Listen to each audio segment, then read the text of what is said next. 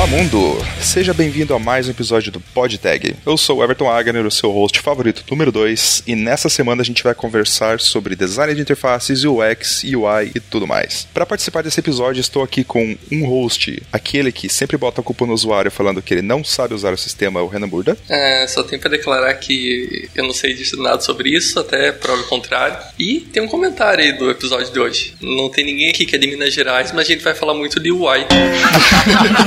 Muito bom. Acabou, não tem como vencer esse comentário agora. E aqui hoje estamos com duas convidadas, especialistas de altíssimo nível na área. Temos aqui com a gente mais uma vez, pela terceira vez eu acho, a Laila Codonho. E aí, Lale, tudo bem? E aí, galera, tudo bem? Aqui é a Laila, sou designer de produto do Olist. E não, eu não faço geladeiras. E também está com a gente hoje, estreando essa participação pela primeira vez com a gente, a Maísa Martins. E aí, Maísa, tudo bom? Oi, gente, tudo bem? Eu sou a Maísa, eu sou Impulser, trabalho na Impulso e trabalho na Projuris também. Boa noite para vocês. Olá, boa noite.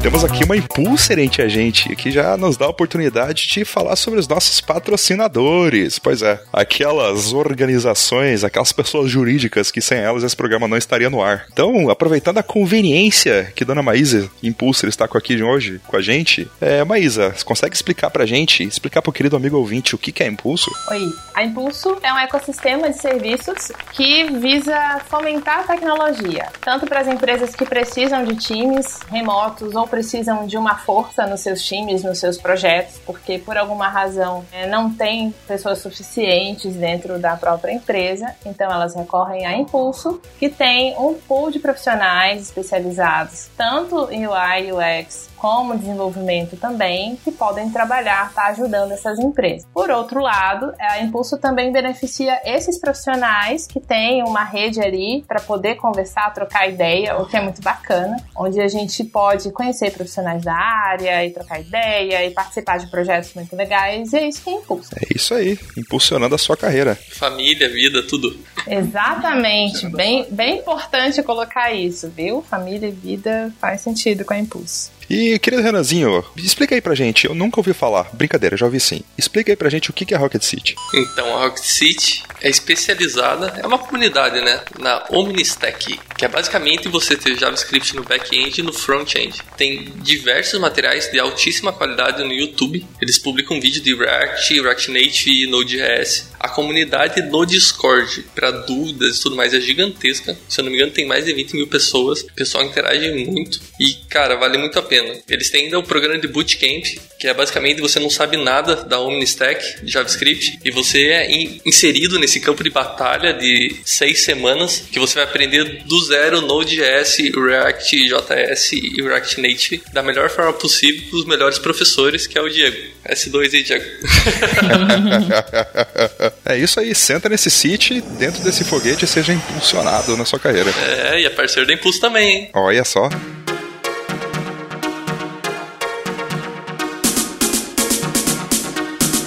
E aí, pessoal, primeiro, muito obrigado por aceitar o convite aqui conversar com a gente. A gente tem uma comunidade de ouvintes, principalmente da parte de front-end, gigantesca, então é muito interessante a gente falar sobre experiência do usuário, UI, design no geral e tal. Então, para começar, eu queria pedir para vocês se apresentarem, começar pela Laila. Já é veterana aqui no programa, já é convidada sênior. Já sou de casa já, né, galera? Bom, para quem já ouviu os outros pods, eu vou ser bem simplista contando um pouquinho sobre mim. Então, meu nome é Laila Codonho, atualmente sou designer de produto do Olist. Eu sou formada em análise e desenvolvimento de sistemas pela Universidade Federal aqui do Paraná. Bom, eu comecei minha carreira de design não faz muito tempo, apesar de desde da época de faculdade sempre tá focada nessa parte de interface, tanto que toda a minha carreira de desenvolvedora foi com front-end. Trabalhei muito pouco com desenvolvimento back-end e sempre gostei muito de trabalhar com experiência, toda a parte visual da, de uma interface. Então, acho que é, ano passado foi meu primeiro emprego oficialmente como designer, né? Mas é, no, ao longo da, da, da minha carreira eu sempre tive esses pitacos de designer. Hoje eu trabalho oficialmente como designer, então, tipo, não, não codo tanto, apesar de sempre dá uma primidinha ali, uma saudades, tipo, manda um beijo pro front e fala, ai, deixa que eu te ajudo. Mas, no geral, é isso. Tô aqui hoje para falar um pouquinho o que é esse universo aí de experiência, UI, o que, que eu descobri nesses últimos tempos e consigo contribuir aí com todo mundo. Ah, e acho muito importante, cara, um comentário. Designers e desenvolvedores têm que ser muito amiguinhos.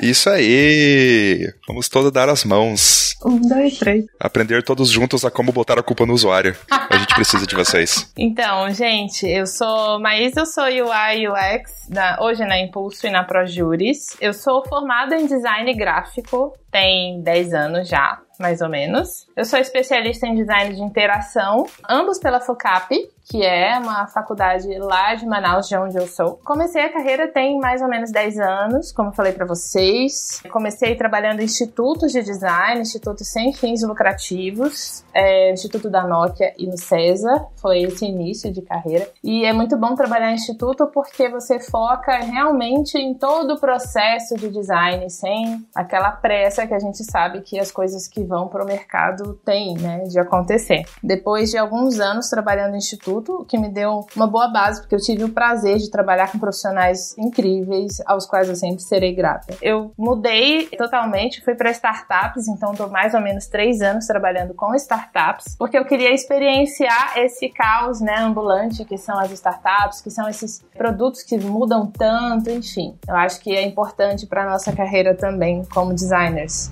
E há um ano e pouco estou na Impulso, trabalhando remotamente, e é isso. Aqui estou com com vocês. Então, gente, para começar esse papo, então, a gente já falou sobre algumas palavrinhas-chave ali que às vezes a gente acaba misturando elas, mas elas têm significados muito diferentes, apesar de elas estar tá andando juntos ali nesse, nesse tema. Vocês poderiam dar uma ideia pra gente do que, que é esse mundo, basicamente o que, que é essa, esse mundo de UX e UI, o que, que é a distinção entre elas, porque eu acho que a gente acaba usando esses termos sempre juntos, só que eles são é, bem distintos, né?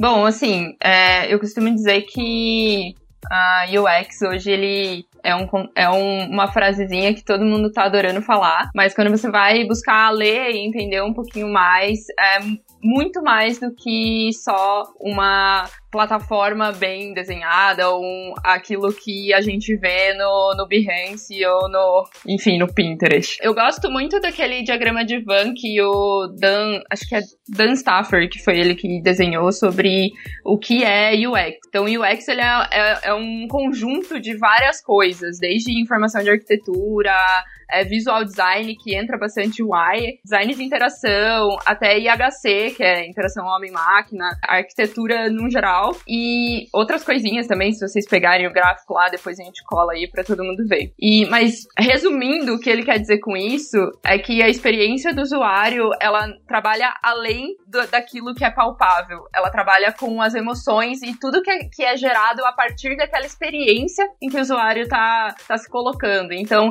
eu vou dar um exemplo exemplo mais prático de, enfim, tecnologia, né? Você tem o teu a tua plataforma e quando o usuário entra nela, putz, você recebe uma notificação que é, sei lá, um cachorrinho bonitinho te falando alguma coisa. Cara, isso é experiência. É como o, usuário tá interagindo com o teu serviço, né? Porque por trás de um produto você tem um serviço, você quer resolver uma situação. Então, eu entendo aí, a Mai pode complementar se quiser, mas eu entendo que a experiência, né, UX, ele é, é, é esse tanto abrangente. A gente acaba trazendo bastante é, quem trabalha com produto digital, né, acaba trazendo bastante para uma realidade mais de interface, mas eu acredito que a experiência ela vai muito além do que isso. E daí nesse diagrama que o Dan Stafford fez, fica bem claro. Essa definição que eu comentei, até fui, fui colar aqui, porque ela é uma definição do, do Donald Norman, né, que em 90 ele começou a falar sobre UX, né, experiência do usuário e tal, e isso foi se consolidando cada vez mais, e hoje a gente tem esse mundo de oportunidades e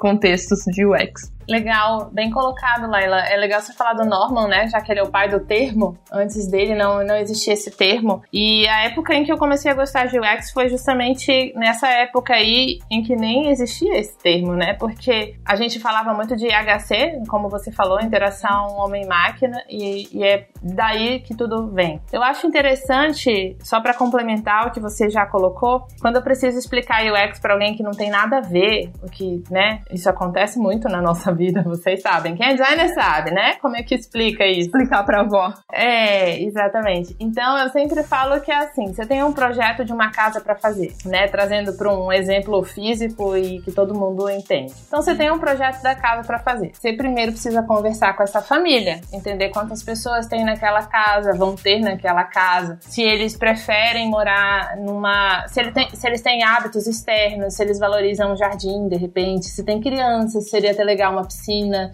e qual a profundidade da piscina, dependendo da idade das crianças, né? Se de repente tem um idoso cadeirante, quais seriam as necessidades dele? Será que esse idoso não precisaria de barras no banheiro, uma porta maior na entrada e por toda a casa para que ele possa se locomover com mais facilidade? Então, eu vejo que a UX, é, o primeiro momento dela é esse, essa empatia que a gente deve ter com aquelas pessoas para as quais a gente vai projetar alguma coisa. É compreender o universo delas, calçar o sapato, entender, no caso de uma casa, entender bem quantas pessoas vão ter, como eu falei para vocês, e também quais vão ser as necessidades especiais de cada uma dessas pessoas. A UI eu definiria como a casa sendo levantada, sendo pintada, sendo retocada com a estética, porque para que a gente possa interagir com uma casa, ela precisa para abrir uma porta, por exemplo, você precisa ter maçaneta. A maçaneta é uma interface que te permite realizar uma ação que é abrir a porta. Não adianta você ter eletricidade se você não tem um interruptor. Então, o interruptor também faria o papel da UI, que seria lá ligar a luz e você tem luz na sua casa, né? Então, acho que esse paralelo é mais fácil para as pessoas que não são da área, de repente, entenderem um pouquinho mais sobre isso. E uma coisa muito legal que a Laila falou que desenvolvedores e designers designers têm que dar as mãos realmente, porque é, eu já vi muito desenvolvedor falando, eu sei que não é o caso de quem nos escuta, tenho certeza disso. Imagina! Imagina!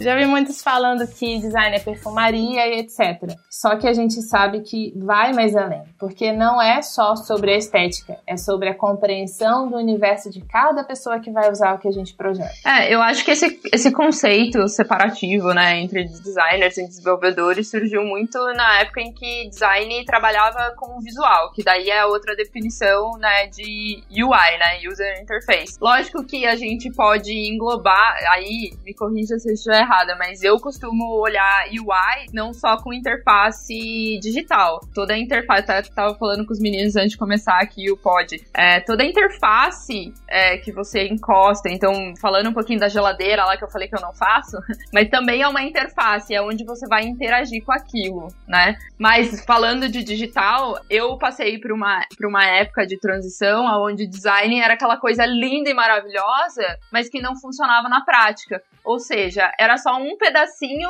do que o design deveria propor.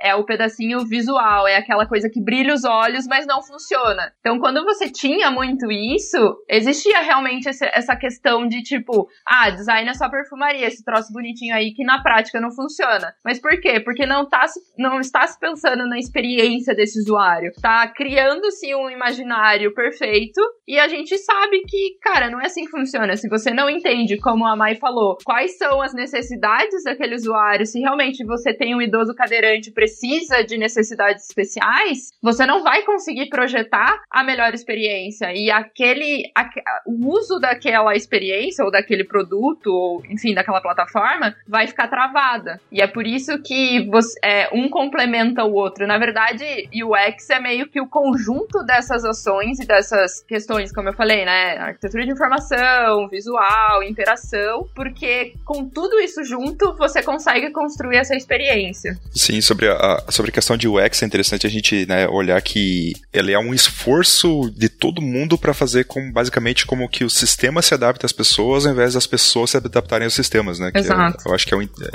é o interesse de todo mundo, né? Envolvido nessa operação. É, e essa deve ser a ordem, sabe? Porque uma coisa que, que eu me lembrei agora, Everton, eu já participei de um projeto, os UXs foram envolvidos num, no momento do projeto, vocês sabem que nem sempre a gente é envolvido na concepção ali de é. negócio, né? Às vezes a gente Sim. entra quando o bonde já tá andando. Esse projeto, ele tinha por objetivo usar uma tecnologia específica de telefone para deficientes de baixa visão. Daí foi muito interessante porque quando a gente foi validar a proposta do projeto, não ia ser interessante para os deficientes não ia ser, não ia ter valor. Então é um risco muito grande quando você inverte as coisas e coloca a tecnologia na frente, porque na verdade a gente tem que partir do princípio de que a gente tem que resolver um problema que a gente conhece e não ver que ah, essa tecnologia é muito massa, vou solucionar, sei lá, eu acho que as pessoas têm dificuldade com tal coisa, né? Então esse achismo aí ele pode custar muito caro.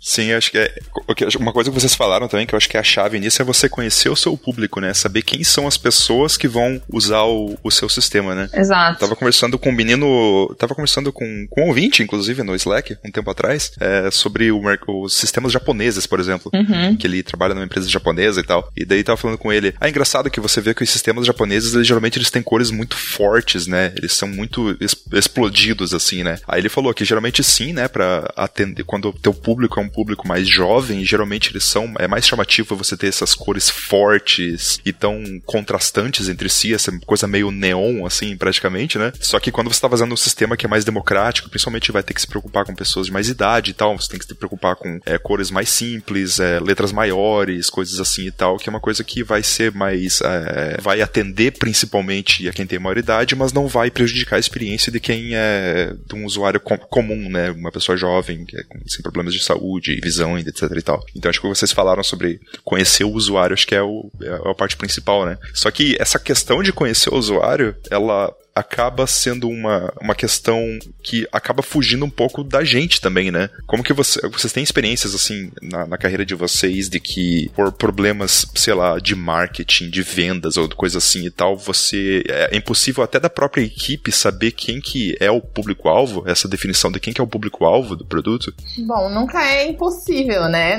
Impossível não, não tem como ser. A gente sempre tem um jeito de descobrir. Uhum. Às vezes é mais difícil convencer convencer as pessoas dentro da empresa, dentro do time, de que você precisa ir lá fora conversar com as pessoas, sabe? Com o público que você vai atender. Sim. Porque é mais fácil você sentar no seu escritório e ter um monte de hipóteses sobre aquele público e começar a desenvolver isso. É, trabalhando imaginativo, né? E não. A... Isso, exatamente. Só que o retrabalho é um perigo, né? Porque vai acontecer. Sempre acontece, porque a gente itera muitas vezes. Uhum. Só que se a gente não faz esse passinho atrás e vai lá conversar um pouquinho com as pessoas, nem que seja por telefone, realmente o preço pode ser alto. Sim, com certeza. E, e também, não só o preço, mas é você. Vou dar um exemplo, né? Primeiro, eu acho que tem que ter uma definição de negócio muito clara, tipo, do que, que negócio tá propondo, quais são as premissas de negócio. E quando você entra no escopo de, tipo, beleza, eu vou construir algo, tá, quem é meu público? Por que, que eu tô construindo isso? Qual é o problema que eu tô resolvendo?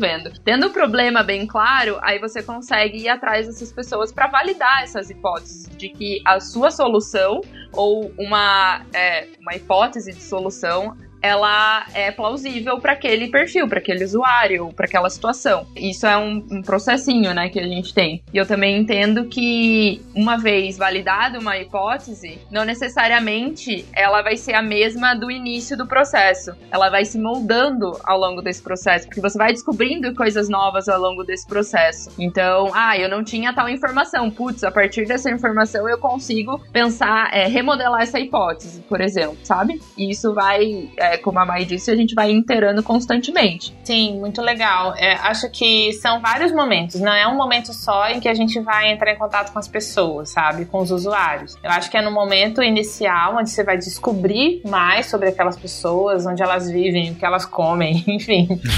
né? E, e aí depois você vai desenvolver o projeto para elas e aí você volta lá com elas e valida. É isso mesmo? Tá bom? Tá fácil? É isso, entende? E isso é um ciclo. Sim. Você sempre, a cada entrega, eu acho muito importante frisar que a gente tem que voltar lá com as pessoas e voltar e voltar várias vezes e quantas forem necessárias. E nesse processo, geralmente, como que é o envolvimento da equipe responsável? Eu não vou dizer os designers, mas a equipe responsável pela experiência do usuário e da interface e com realmente os desenvolvedores que estão é, trabalhando nessas, nessas, nessas frentes. Geralmente é isolado, é bom ser isolado, é bom trabalhar junto em certos momentos. Como que vocês veem isso? Eu acho que depende muito. Tipo, eu vou dar o um exemplo de, do Olish, por exemplo. Quando eu comecei a trabalhar lá, a gente tinha uma formação de squads e tal, mas uh, o, os designers eles ficavam mais desalocados, ou seja, como a gente tinha menos designers do que squads, normalmente o designer ele atendia sob demanda. Então, tipo, putz, uh, o squad é responsável por logística, tá precisando de, de um design. Então a gente ia lá, entendia, uh, fazia entrega e saía. Putz, agora eu vou para outro contexto. Isso traz pro designer um, uma certa. Não é um isolamento, mas assim, o fato dele estar tá distante, você consegue traçar toda uma tipo, pesquisa, e daí depois vou, vou validar essa pesquisa, vou fazer uma, uma experiência, construir né, uma experiência, um fluxo, vou validar ela com o usuário, aí vou é, entregar isso para o squad e eles vão implementar e a gente vai validar isso em produção. No, nesse contexto, a gente entendeu que a distância do designer ela não era tão positiva, por, principalmente com relação à tecnologia. É, esse distanciamento de tecnologia acontecia muito às vezes aquilo que eu comentei, tipo, putz, para produto eu não consigo entregar essa experiência completa, porque a tecnologia não consegue atender isso nesse momento. Ou seja, o valor que design está propondo a tecnologia não consegue atender no tempo que negócio está precisando. Então esse distanciamento começou a não ficar tão legal. Então a, é, rolou uma modificação nos times, onde agora o designer ele está in, incluído no contexto do squad. Então, por exemplo, no meu caso, trabalho com logística. Eu tô lá diariamente e só focada no contexto de logística. Então eu, eu sempre busco estar um passo à frente do time de tecnologia, porque design, é, enfim, tá construindo e validando coisas que tecnologia vai implementar, mas eu tô sempre próxima para entender, beleza, essa é a proposta ideal é, de, dessa experiência, mas eu sei que tecnologia tem limitação A, B e C. Então eu vou conseguir direcionar a minha experiência para ela ser iterativa em cima desse A, B e C, que tecnologia se, é, tem a limitação no momento, comparado à entrega de valor que negócio quer no, nesse instante. Não sei se eu me fiz clara. Sim, bem legal a tua experiência. Eu já tive as duas experiências Laila. Já tive dentro de uma. Um, não era um squad, né? Porque o squad é multidisciplinar mas já tive num time de um laboratório de usabilidade, onde a gente só se preocupava com a pesquisa e atendia por demanda os projetos. Então os squads chegavam até nós, eles vinham até nós e aí diziam: olha, a gente tem projeto tal e tal, e como vocês podem nos ajudar? E aí, em cima disso, em cima da necessidade, a gente propunha soluções, tipos de pesquisas diferentes, né? Porque existem uma infinidade de técnicas e a gente escolhia as técnicas melhores que pudessem se adaptar àquele projeto. Já trabalhei dessa forma. Bem distante, fora da sprint, fora do time, fora do, do squad, realmente só prestando aquele serviço. E também já trabalhei com design sprint, que é uma técnica, só explicando rapidinho, uma técnica onde você entrega uma parte do projeto ali, um milestone em cinco dias, né? Desde a compreensão do universo do usuário ao desenvolvimento, ao teste do protótipo que você fez. E ali junto com os desenvolvedores. A parte ruim disso, ponto negativo, é que a gente fica um pouco mais apressado para fazer tanto a descoberta quanto o teste, né? Porque fazer um teste, fazer uma descoberta exigem algumas atividades que não são rápidas como recrutamento e seleção de, participantes, como ligar para eles, eles nos dão um bolo muitas vezes e aí a gente tem que,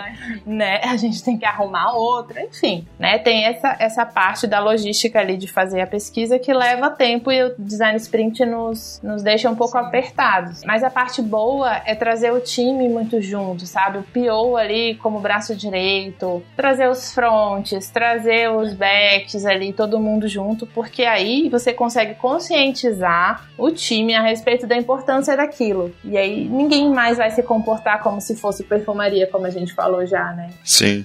Exato. É, e esse é, é um dos pontos de eu falar que designers e desenvolvedores têm que ser amiguinhos.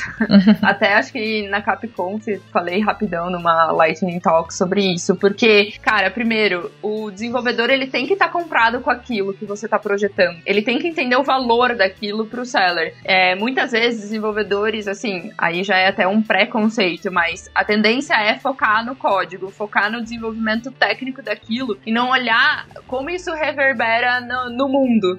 no sentido de que cara, como que o usuário tá olhando para aquilo que eu projetei? A gente até fez algum, algumas experiências de, tipo, mostrar Hotjar, mostrar a, algum teste de usabilidade que a gente fez com, com o seller pros desenvolvedores. E, cara, teve cara que falou, meu, eu nunca imaginei que era assim que saía na tela.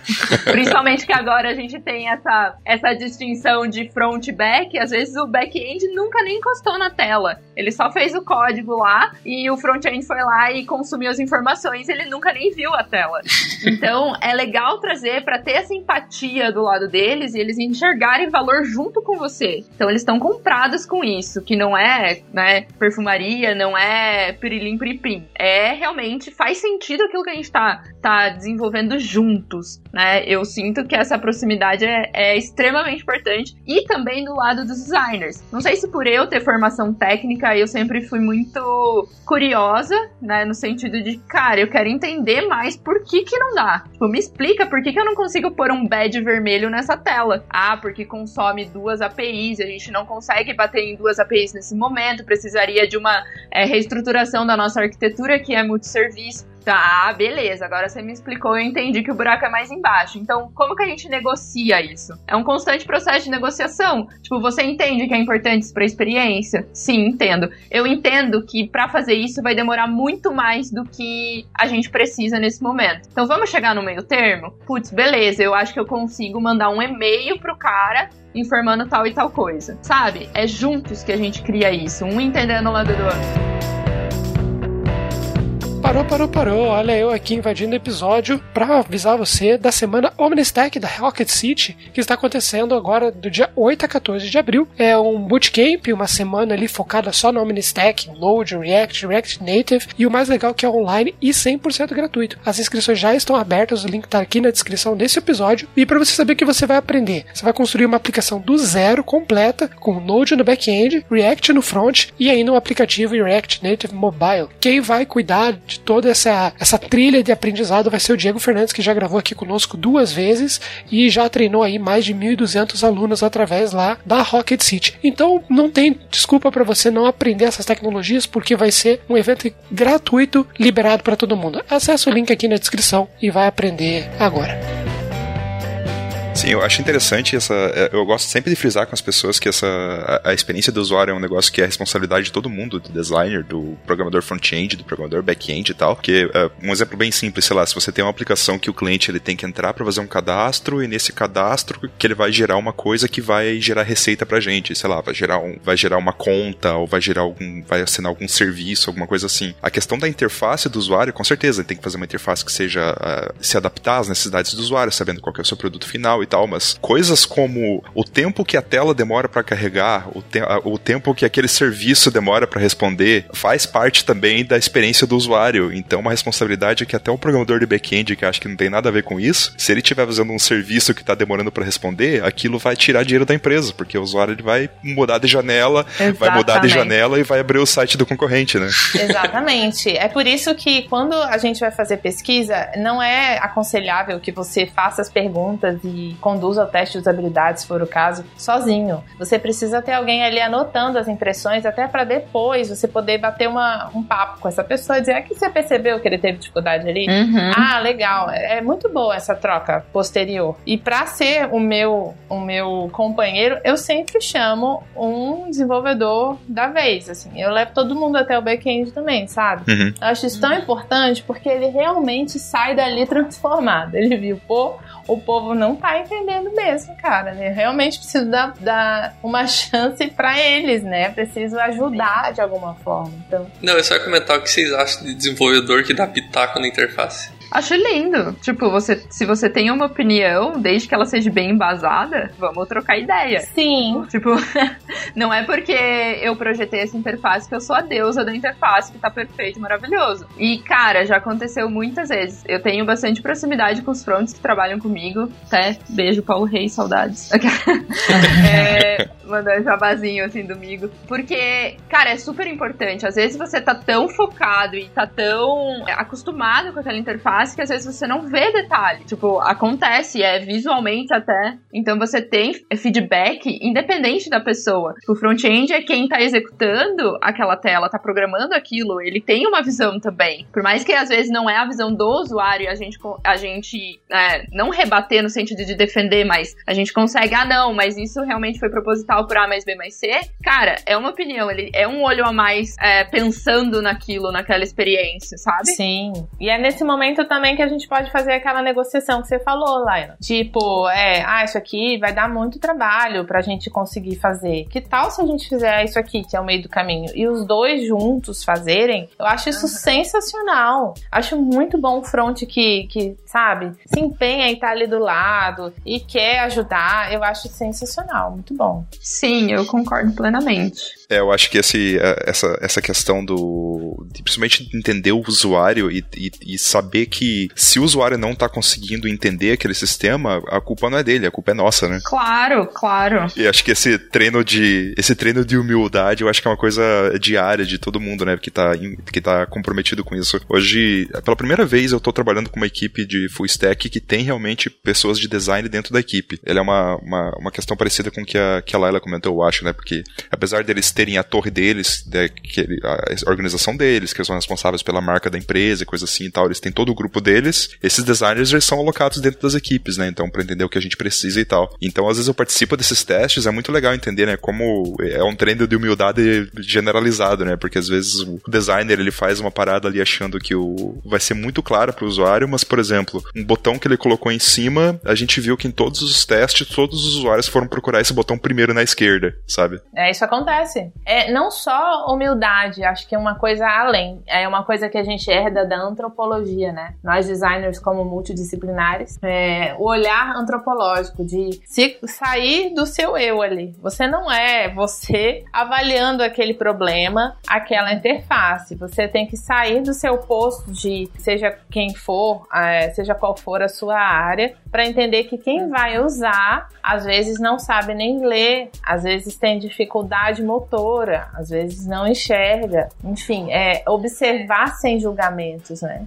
Exato, é você abrir mão do seu eu usuário por mais que, tipo, você utilize aquele produto que você está projetando, não é para você que ele foi feito. Ele foi feito para uma para personas específicas e você precisa abrir, é, bem como você falou, abrir mão do seu eu usuário e olhar para o usuário sem julgamentos e entender empaticamente, né, como o, o que é que ele precisa e o que é que ele está entendendo. Daí, né, várias técnicas que a gente tem para é, fazer essa análise, mas mas a premissa é exatamente essa. Muito bom. E é, eu, eu queria comentar uma coisa, porque a gente fala de usuário, usuário, usuário, e pensa numa pessoa. E não necessariamente uma pessoa. Eu tive uh, recentemente algumas conversas com desenvolvedores, e às vezes o usuário, ele é uma API, sabia? Designs de API, por exemplo. Você pensar que tem alguma pessoa que vai consumir aquela API, é, existe um processo ali de, de design daquela API. Então, como o nosso público aqui do pod é bastante técnico,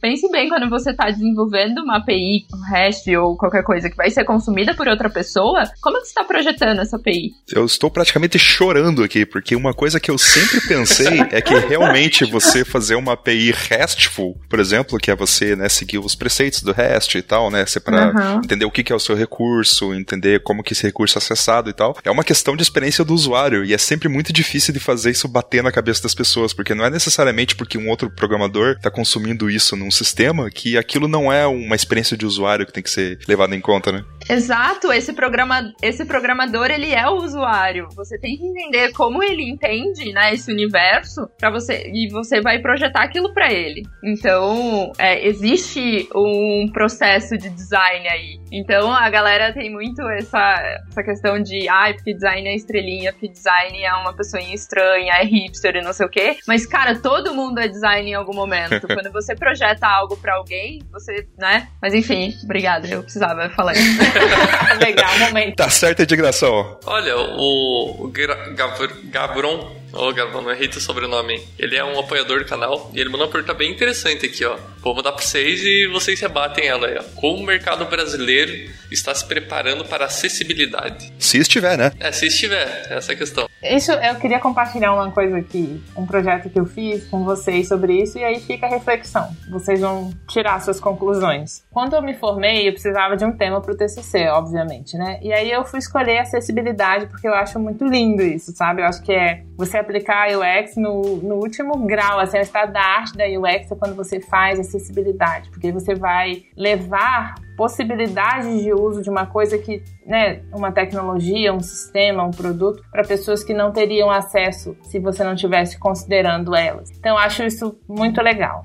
Eu escolhi fazer uma espécie de launcher para deficientes de baixa visão. E aí é o seguinte, quando a gente está se formando e tal, e a gente quer fazer tela bonita, né? Tela pro iPhone, porque é legal, porque é grande, enfim. E a primeira parte, que foi justamente dessa descoberta com esses usuários, eu ia lá, eu achei uma associação de deficientes em Manaus na época e conversei muito com eles. Como eles são deficientes de baixa visão, eles têm uma certa marginalização por essa condição, porque as pessoas não entendem que eles não são cegos. Eles têm um atestado onde lá descreve qual é a baixa visão que eles têm, porque tem inúmeros tipos, né? E a baixa visão é caracterizada quando você consegue ver ver até 30% no melhor olho. Então, é uma visão muito baixa. Só que muitos deles conseguem desempenhar muitas funções. Só que é, o mercado não vê muito assim. Então, são discriminados, não conseguem emprego, logo tem baixa renda, logo não tem iPhone. Hum. É, essa foi a, a primeira descoberta que norteou todo o projeto. Então, eu fiz, na época, para celular lanterninha, sabe? Aqueles feature phones que não tem nada, telinha miudinha, quadradinha de 168 por 168 pixels. Era isso aí. Então, isso é para vocês entenderem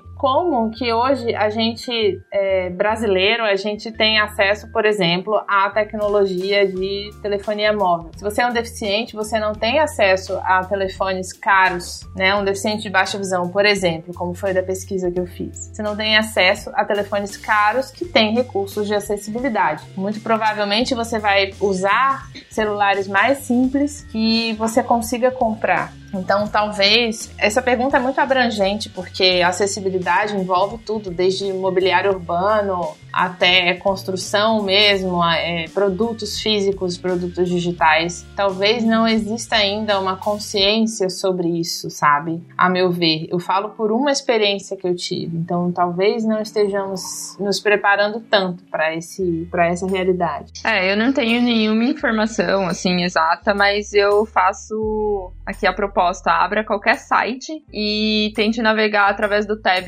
com o áudio speaking ligado e veja se ele ele tá acessível. Eu acho que isso é uma baita experiência pra gente realmente perceber como os sites em geral, que pessoas, por exemplo, uh, deficientes visuais que utilizam né, a tab, por exemplo, para navegar entre as interfaces, é, não, não tem acesso à maioria do, dos conteúdos que nós temos. Então, fica aí a, a reflexão que a Mai falou. Realmente, eu não vejo o Brasil se importando tanto com isso a nível nacional, né? As empresas projetam site, enfim, as agências e tal, é que realmente não, não, não levam em consideração esse lado. Até é uma ótima reflexão, porque eu fiquei pensando aqui no, no sistema, nos sistemas que eu desenvolvi ao longo da, da minha carreira. E realmente nenhum deles trabalhou, por exemplo, a, algum formato acessível para deficientes visuais, auditivos, enfim. Imagina você propor isso ao backlog, né? Não, a gente tem que trabalhar a acessibilidade. Imagina a resposta que você vai ouvir. Então, realmente, quando a gente está trabalhando projetos assim para o mercado, é muito difícil colocar isso, né? Eu fiz num projeto meu de TCC, um projeto projeto de pesquisa, então tive essa oportunidade porque eu criei. Mas fora isso, nunca mais, sabe, eu tive a oportunidade de trabalhar acessibilidade, o que é muito, muito triste. Você vê hoje numa concessionária que um deficiente físico ele tem acesso a um desconto para comprar um automóvel. Mas será que os deficientes visuais, sabe, ou auditivos ou de fala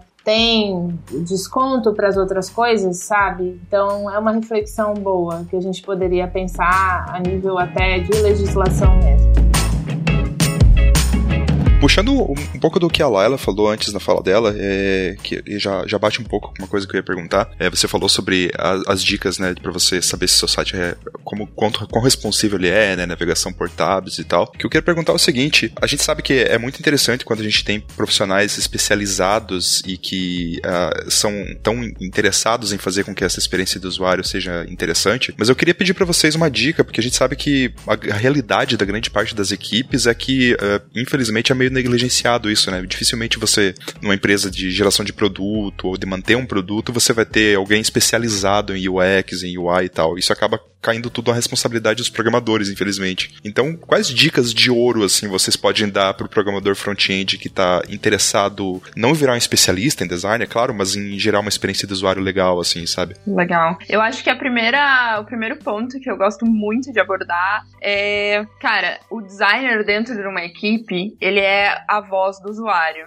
No sentido de que se você tem uma equipe multidisciplinar, vai ter alguém focado em ser o advogado do usuário, que é a pessoa que vai sempre estar defendendo a visão e a experiência né, desse usuário. Quando você não tem essa pessoa, não quer dizer que não exista essa preocupação, e sim que você precisa distribuir ela. Então, todo mundo é designer. Eu gosto de, de enfatizar que todo mundo que desenvolve um produto ou que está fazendo algo para alguém tem que ter essa visão, tem que ter esse designer interno. Então, a, a diferença é essa: se você tem uma pessoa, ela vai advogar muito mais. Se você não tem, você distribui isso dentro da equipe. E daí dicas, né, de como fazer isso, tipo front-ends e tal, até uh, é, pessoas tipo de produto PMs, POs. Acho que o básico é você entender um pouco de usabilidade de interface, né, tipo que é uma interface amigável, quais são as, as heurísticas e tal, e sempre tá, tá testando, sempre tá validando e entendendo, olhando, né, o trabalho do design é, é bem observativo, então você vai observar aquele usuário, putz, eu tô vendo que ele tá tendo uma dificuldade ali, então deixa eu investigar é realmente se preocupar com ele e não só com o código. Acho que a minha dica é essa.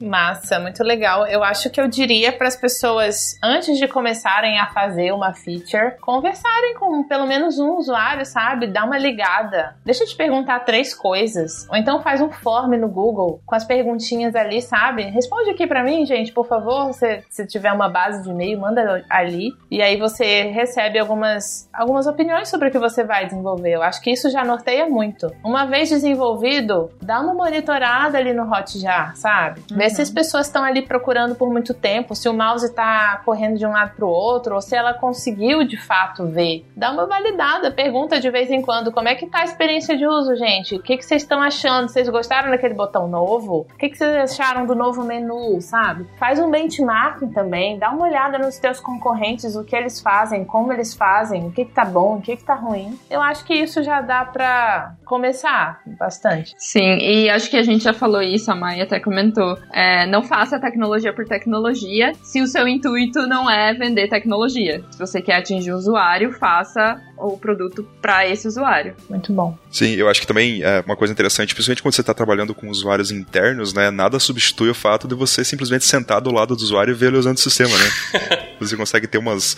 uns insights muito interessantes quando você faz isso, né? Sim. Tipo aquela história do cara que é, entra no Yahoo para pesquisar o site do Google, para abrir o Google para fazer uma pesquisa no Google. ah, exato. Existe cada coisa que, meu Deus. A gente tem que ter paciência, não julgar e observar. É isso. Vocês têm alguma referência, assim, até bibliográfico, assim, alguma dica de material de estudo, assim, principalmente para os programadores front-end que querem talvez migrar para essa área, né? Que é uma migração que é, é possível. Acho que até a Laila comentou que é, aconteceu com você, né? Sim. Então, é, qual é o, o caminho para não só quem quer aprender mais, ou às vezes alguém que quer migrar mesmo? Você acha que dá para estudar por conta? É interessante fazer um curso superior até? Acho que até cabe com uma pergunta que o, o Gavron deixou no chat pra gente. O quanto do que o curso superior ele vale a pena também? Cara, eu vou falar um pouquinho da minha experiência. Eu não tenho nenhuma formação ah, acadêmica em design. É, sempre trabalhei muito com, tipo, de novo, né? Trabalhei na área e tal, então aprendi muito na raça e tô aprendendo até hoje, né? Querendo ou não, faz um ano aí que tô oficialmente como designer e tô aprendendo cada dia mais. Eu comecei a estudar um pouco antes até mesmo de, de oficializar o, o emprego como designer. Eu gosto muito dos livros da Kaleon sobre design, que tem é, UX e tal. Ele é bem didático e ele dá uma visão bem geral, assim, do que, que é o um pouco desse mundo. E daí a partir dele você consegue explorar mais coisas. Eu tive Aí um beijo aí pros meus gestores, Hamilton e Adri. Muita sorte de ter conhecido essas pessoas, porque estão no meu dia a dia e, e, me ajudando e me incentivando e até dando o caminho das pedras para entender um pouco mais. Tipo, eu percebi que eu, eu tenho um pouquinho de falta dessa base de design, até porque eu não tenho formação. Então, comecei a puxar um pouquinho mais estudando a heurística ou conceitos, né, de design, uh, não só de design digital, né? Até design no geral. Mas para mim, o que funciona e o que eu acho que o mundo moderno funciona são cursos rápidos, né? A gente tem ali inúmeros cursos no Udemy, Coursera e tal, e artigos no Medium pega pessoas, começa a estudar um pouquinho, entrar em comunidade, né? Tem a UI UXBR, que eu gosto bastante, que ela é bem, bem. Tem muita gente lá, mas sempre aparece pessoas e conteúdos. Você começa a seguir pessoas que você curte o trabalho, e daí começa a ver o que, que elas andam indicando e postando, artigos, e por aí você vai conseguindo entender esse universo e, e conforme você vai se identificando em uma área ou outra, por exemplo, eu gosto muito desse lado de design de serviço. Então, eu não, não diria que hoje eu sou uma designer que faz uma UI fantástica, linda, maravilhosa. Mas eu gosto muito dessa parte de desenhar fluxo, de arquitetar informação, desenhar serviço. Então você vai meio que permeando nesse universo até você ser consumido por ele, se você quiser. Caminho sem volta. Ah, com certeza. Não tem jeito de voltar disso. Pensem bem. Não, brincadeira, é muito legal, gente. é muito legal. Eu diria para começar por Não Me Faça Pensar. Ah, legal. Do Steve Krug, porque é um livro super super fácil de entender. Vocês vão ler, tipo, numa tarde, é muito simples, a linguagem é muito fácil. E, e, traz muito da reflexão de como não fazer a pessoa pensar, dela usar aquilo naturalmente, sabe? O bom design é invisível, né? A gente precisa muito de eletricidade, por exemplo, mas ninguém tá pensando nela nesse momento. Se não fosse ela, a gente nem estaria gravando esse podcast, né? Então, o bom design é aquele que não, não deve ser percebido. Ele é o mínimo possível para permitir que você realize uma ação então, Steve Krug é bom para começar. Eu gosto muito do Norman, então design do dia a dia, design emocional, são leituras assim que eu acho eu sempre vou ter como leitura de cabeceira. Além disso, eu gosto do Alan Cooper, About Face. Lá é um manualzão, hard mesmo, assim, para quem curte mesmo design, quem quer se aprofundar bem. Os cursos rápidos eu acho fantásticos. É, curso de, de escola também é legal, só complementando os da Laila, que eu acho ótimos. E o Demi Coursera é muito massa. Tem um de HC no Coursera excelente. Uh, tem o de escola, design de serviços do de escola é muito bom, já fiz. Tem design thinking também, que é muito bom, pode ajudar. E qualquer livro de design thinking, porque é uma forma de pensar design até para quem não é designer. Então, para quem está em transição é bom também. Participar de comunidade é sensacional. Aí eu trago mais uma vez a Impulso, porque lá a gente tem o nosso canal de design e a gente pode trocar informações sobre. Quanto ao Medium, eu sou bem acadêmica, assim, né? Então eu gosto de ler com, mantendo a minha lampadinha ali da crítica sempre acesa, porque nem tudo que a gente lê é real e bom, né? Então a gente tem que ter essa crítica de julgar o que, foi bom e o que, foi ruim daquele Medium que a gente leu. Então, só essa ressalva. Acho que é isso, gente. Acho que eu tenho um amigo que era desenvolvedor também, front-end, se tornou designer, fez pós-graduação em design de interação comigo e hoje trabalha nisso apaixonadamente. Então, eu acho super possível, acho muito bom uma pessoa com background técnico vir para o design, acho massa. Tem espaço para todos, é muito bom receber pessoas novas assim. Sim,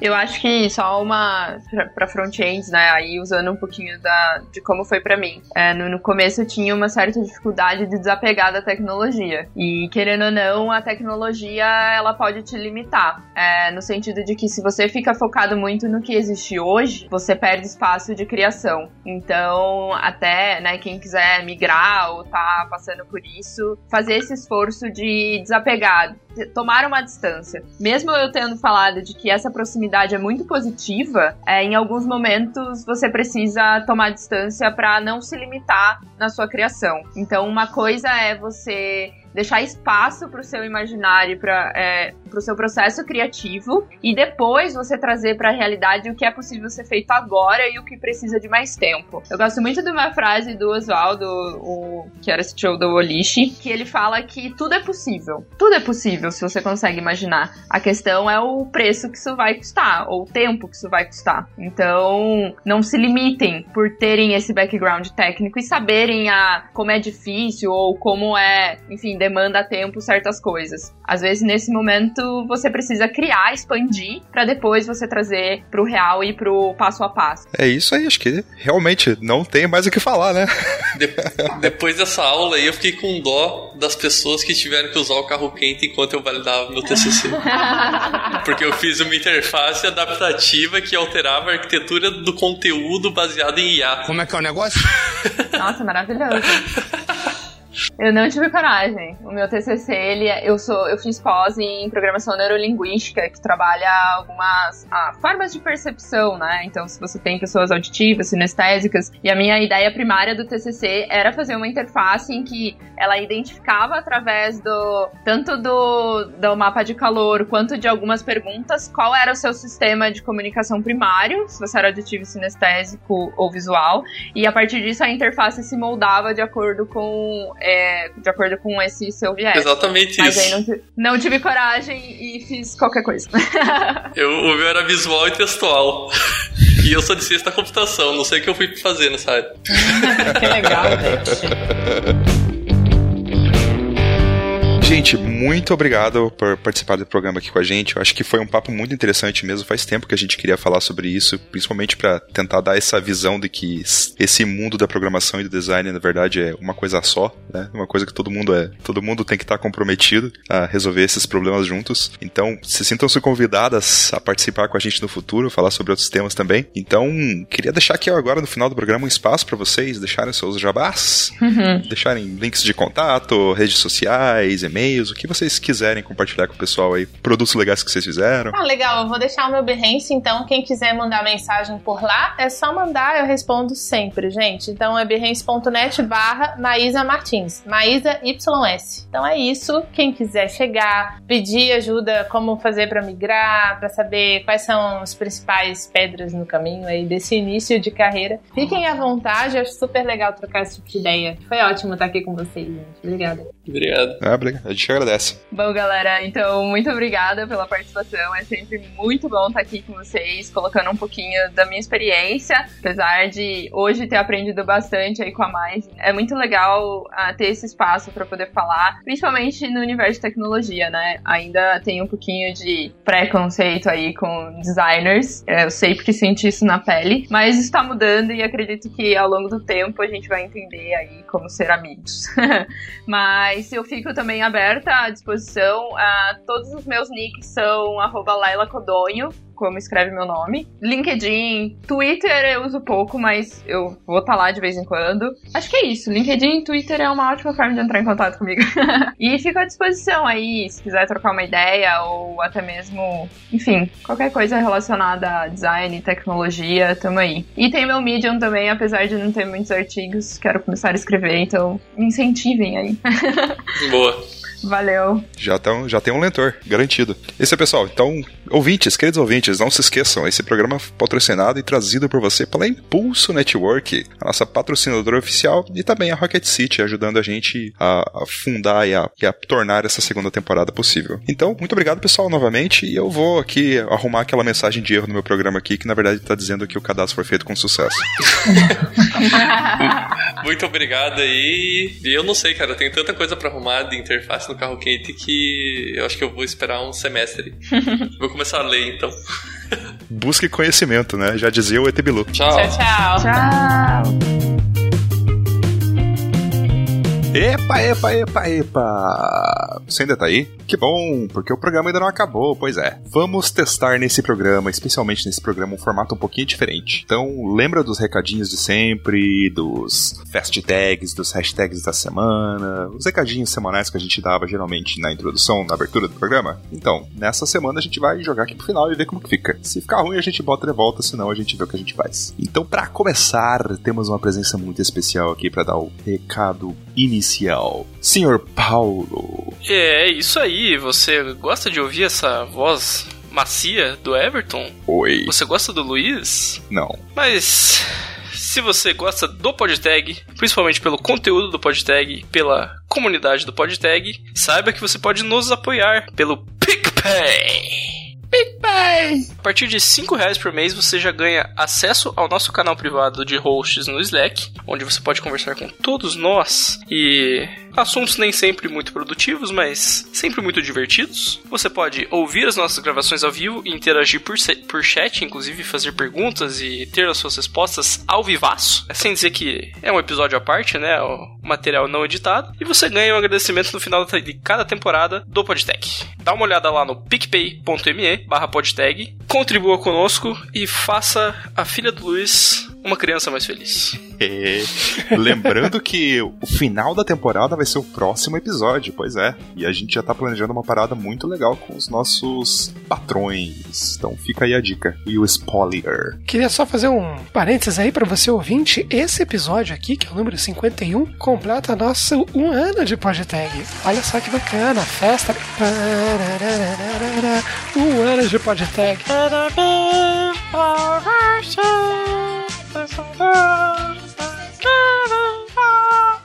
É pique! É pique! É pique! É pique! É pique! PicPay! Pique bem!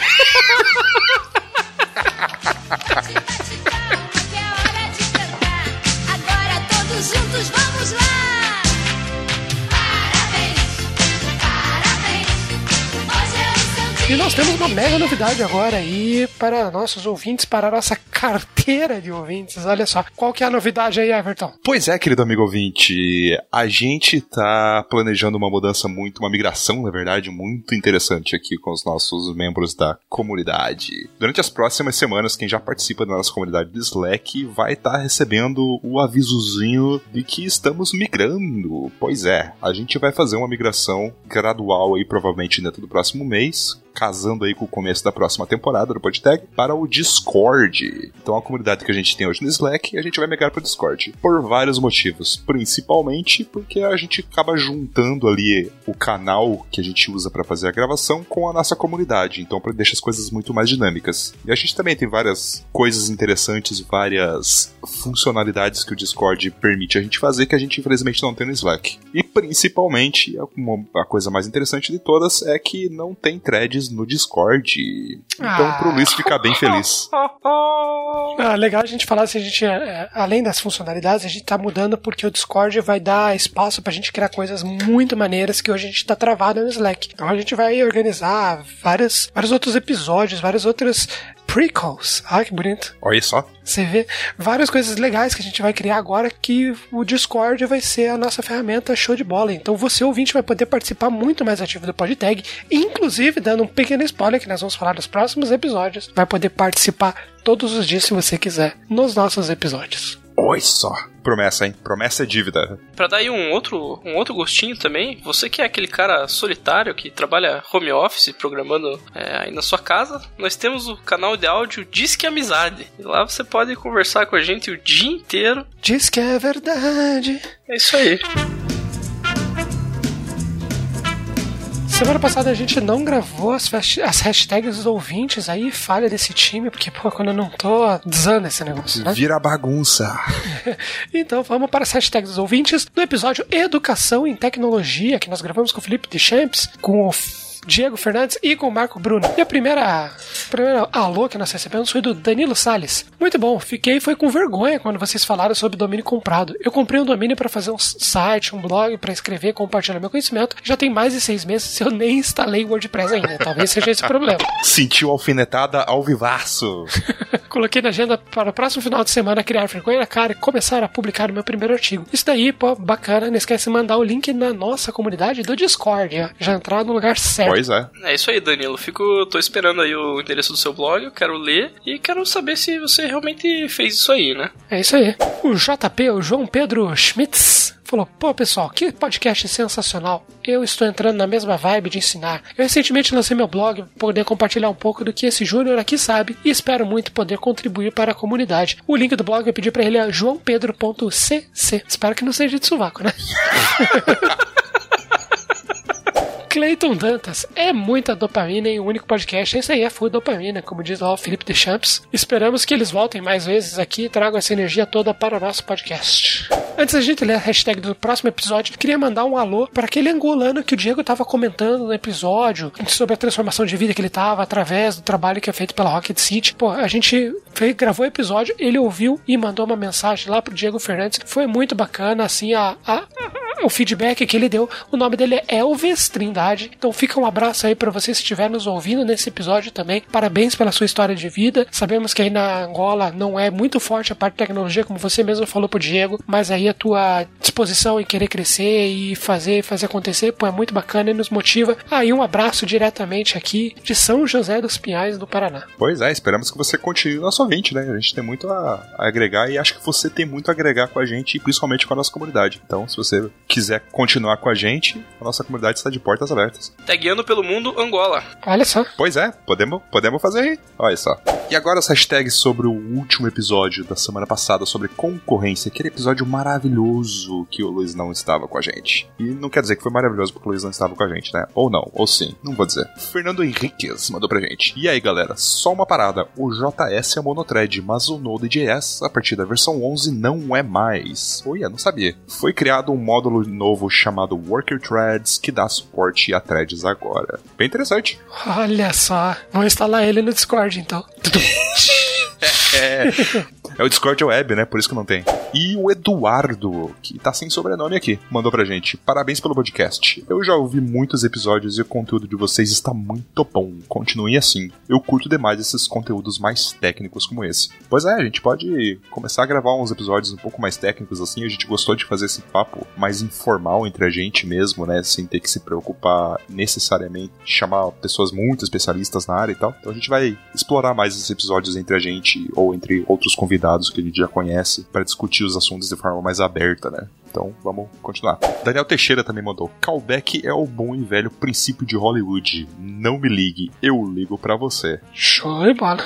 Pois é, é uma aplicação clássica de inversão de controle também, né? Na verdade, você tá passando a responsabilidade, está invertendo a responsabilidade, né? Sobre quem é o, o ator ativo e o ator passivo desse, dessa comunicação. E o Christian da Silva também mandou pra gente. Muito estranho esse podcast sem o Luiz, cara. Meu Deus. Mas ficou muito bom pra variar. Olha só. Ninguém que coloca mais no final da frase não é preconceituoso, só pra te avisar. Fast Tags da semana. Os Fast Tags da semana vão para o Anderson Wachniewski, o Jaime Barbosa, Ademir Ferreira, Rodolfo Caetano, a nossa querida Beatriz Sofia, Ou 29 essa, né? é, ouvinte nova, Kleber Tetulino, Frankensteins, tá lá na comunidade do Podtag, Frankenstein, né? Eu sei, eu lembrei esse nome. Jonathan Tolentino, Eric Aparecida dos Reis. Olha só. Sintam-se abraçados. E é isso aí, espero que você tenha gostado desse episódio, pessoal. Não se esqueça de mandar o seu feedback através ainda do Slack e na comunidade nova de Discord. Qual é o canal, Luiz? Acabei de ter uma ideia aqui, ó. Você vai mandar o, o feedback desse episódio no canal Feedbacks. Olha só. só. É isso aí. Espero que você tenha gostado. Aquele grande abraço, aquele grande tag abraço. Até semana que vem.